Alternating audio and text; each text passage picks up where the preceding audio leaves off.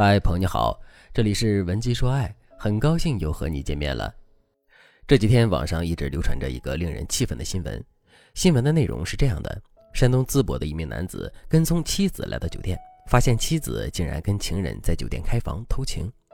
男人冲进房间，发现妻子正穿着情趣内衣，情夫则是赤身裸体，两个人在干着不可描述的事情。男人盛怒之下提出要六万块的赔偿解决此事，并表示不给钱谁也别想走。最终，第三者凑了两万块钱给男子，事情到此也告了一个段落。可令人没想到的是，在男子和妻子办理离婚期间，第三者竟然将男子告上了法庭，理由是男人敲诈勒索他的钱财。男人主动返还了当初收的两万块，可最终依然被法院以敲诈勒索罪判处有期徒刑六个月。该新闻一经爆出，网友们纷纷在留言区里留言：明明是女人出轨在先，最后却是男人被判刑，这不公平。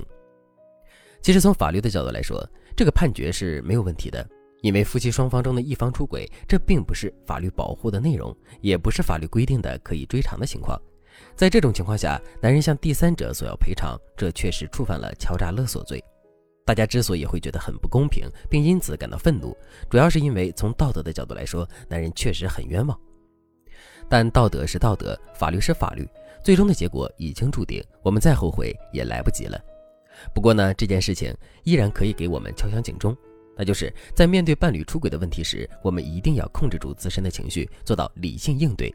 而且，我们不光要理性，还要懂法，只有这样，才能在最大限度上为自己争取利益。那么，发现伴侣出轨的事实之后，科学的处理方法是怎样的呢？第一步，不动声色，掌握关键性证据。察觉到男人可能已经出轨，或者是基本上确认男人就是出轨了之后，我们一定不要情绪化，更不能马上去跟男人摊牌。为什么不能马上去跟男人摊牌呢？因为在这个时候摊牌，我们可能会遇到很多没必要的麻烦。比如，男人是不是会老实承认自己出轨的事实？如果他不承认的话，我们该怎么办呢？跟男人硬扛，说他就是出轨了？就算我们把嗓子喊哑了，那也是没用的，因为我们没有足够的证据。不仅如此，我们抢先摊牌的行为还会打草惊蛇，让男人有足够的时间去销毁证据。这样一来，我们就更得不偿失了。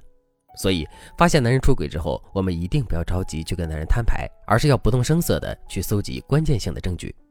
那关键性的证据包括什么呢？一、男人跟小三的微信聊天记录、通话记录，这些可以作为直接证据。二、男人给小三转账的凭证，或者是男人在网上为小三买东西的记录，这些证据有利于我们日后向小三追偿。三、跟踪男人到达他跟小三约会的地点，并用拍照、录像的方式记录下关键性证据。四、其他人证、物证。等到我们把这些证据都搜集齐备之后，我们再去跟男人摊牌，处理后续的事情，这才是最明智的做法。如果你不知道具体该怎么取证的话，也可以添加微信文姬零五五。文姬的全拼零五五来获取专业的指导。第二步，理清思路，确定目标。男人出轨的证据我们已经完全掌握了，可面对男人出轨这件事，我们的打算是什么呢？是选择原谅男人，然后让男人洗心革面，回归家庭，还是态度坚决的跟男人离婚，并为自己争取最大的利益呢？无论我们最终做出了什么样的决定，这都是对的。关键是我们在处理这件事情之前，一定要有一个决定，只有这样，我们之后的处理方案才会具有一致性。那么我们到底该如何做出选择呢？其实我们可以参考下面几个因素：第一，男人的品性如何？出轨是一时鬼迷心窍，还是必然的结果？如果男人的品性不佳，自律性又很差的话，那么这段婚姻显然是没有前途的，不如趁早放手。相反，如果男人平时对这个家庭还是很负责任的，只是一时鬼迷心窍，这才陷入到出轨的泥沼里的话，我们可以考虑再给他一次机会。第二，我们现实的生活处境如何？比如有没有工作，收入怎么样，有没有能力独自生活并抚养孩子？离婚是弊大于利，还是利大于弊？等等。婚姻始于爱情，但它并不完全是爱情，现实的因素也很重要。我们在决定是否离婚的时候，一定要充分考虑到这些因素。第三，问一下自己：如果选择了原谅男人之后，我们会不会后悔？我们是否坚信可以继续陪男人在婚姻中走下去？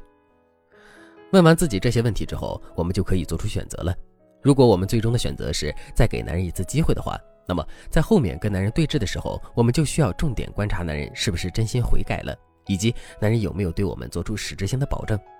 如果我们最终的选择是彻底跟男人断绝关系的话，那么我们就一定要做到一点，那就是态度坚决，永不后悔。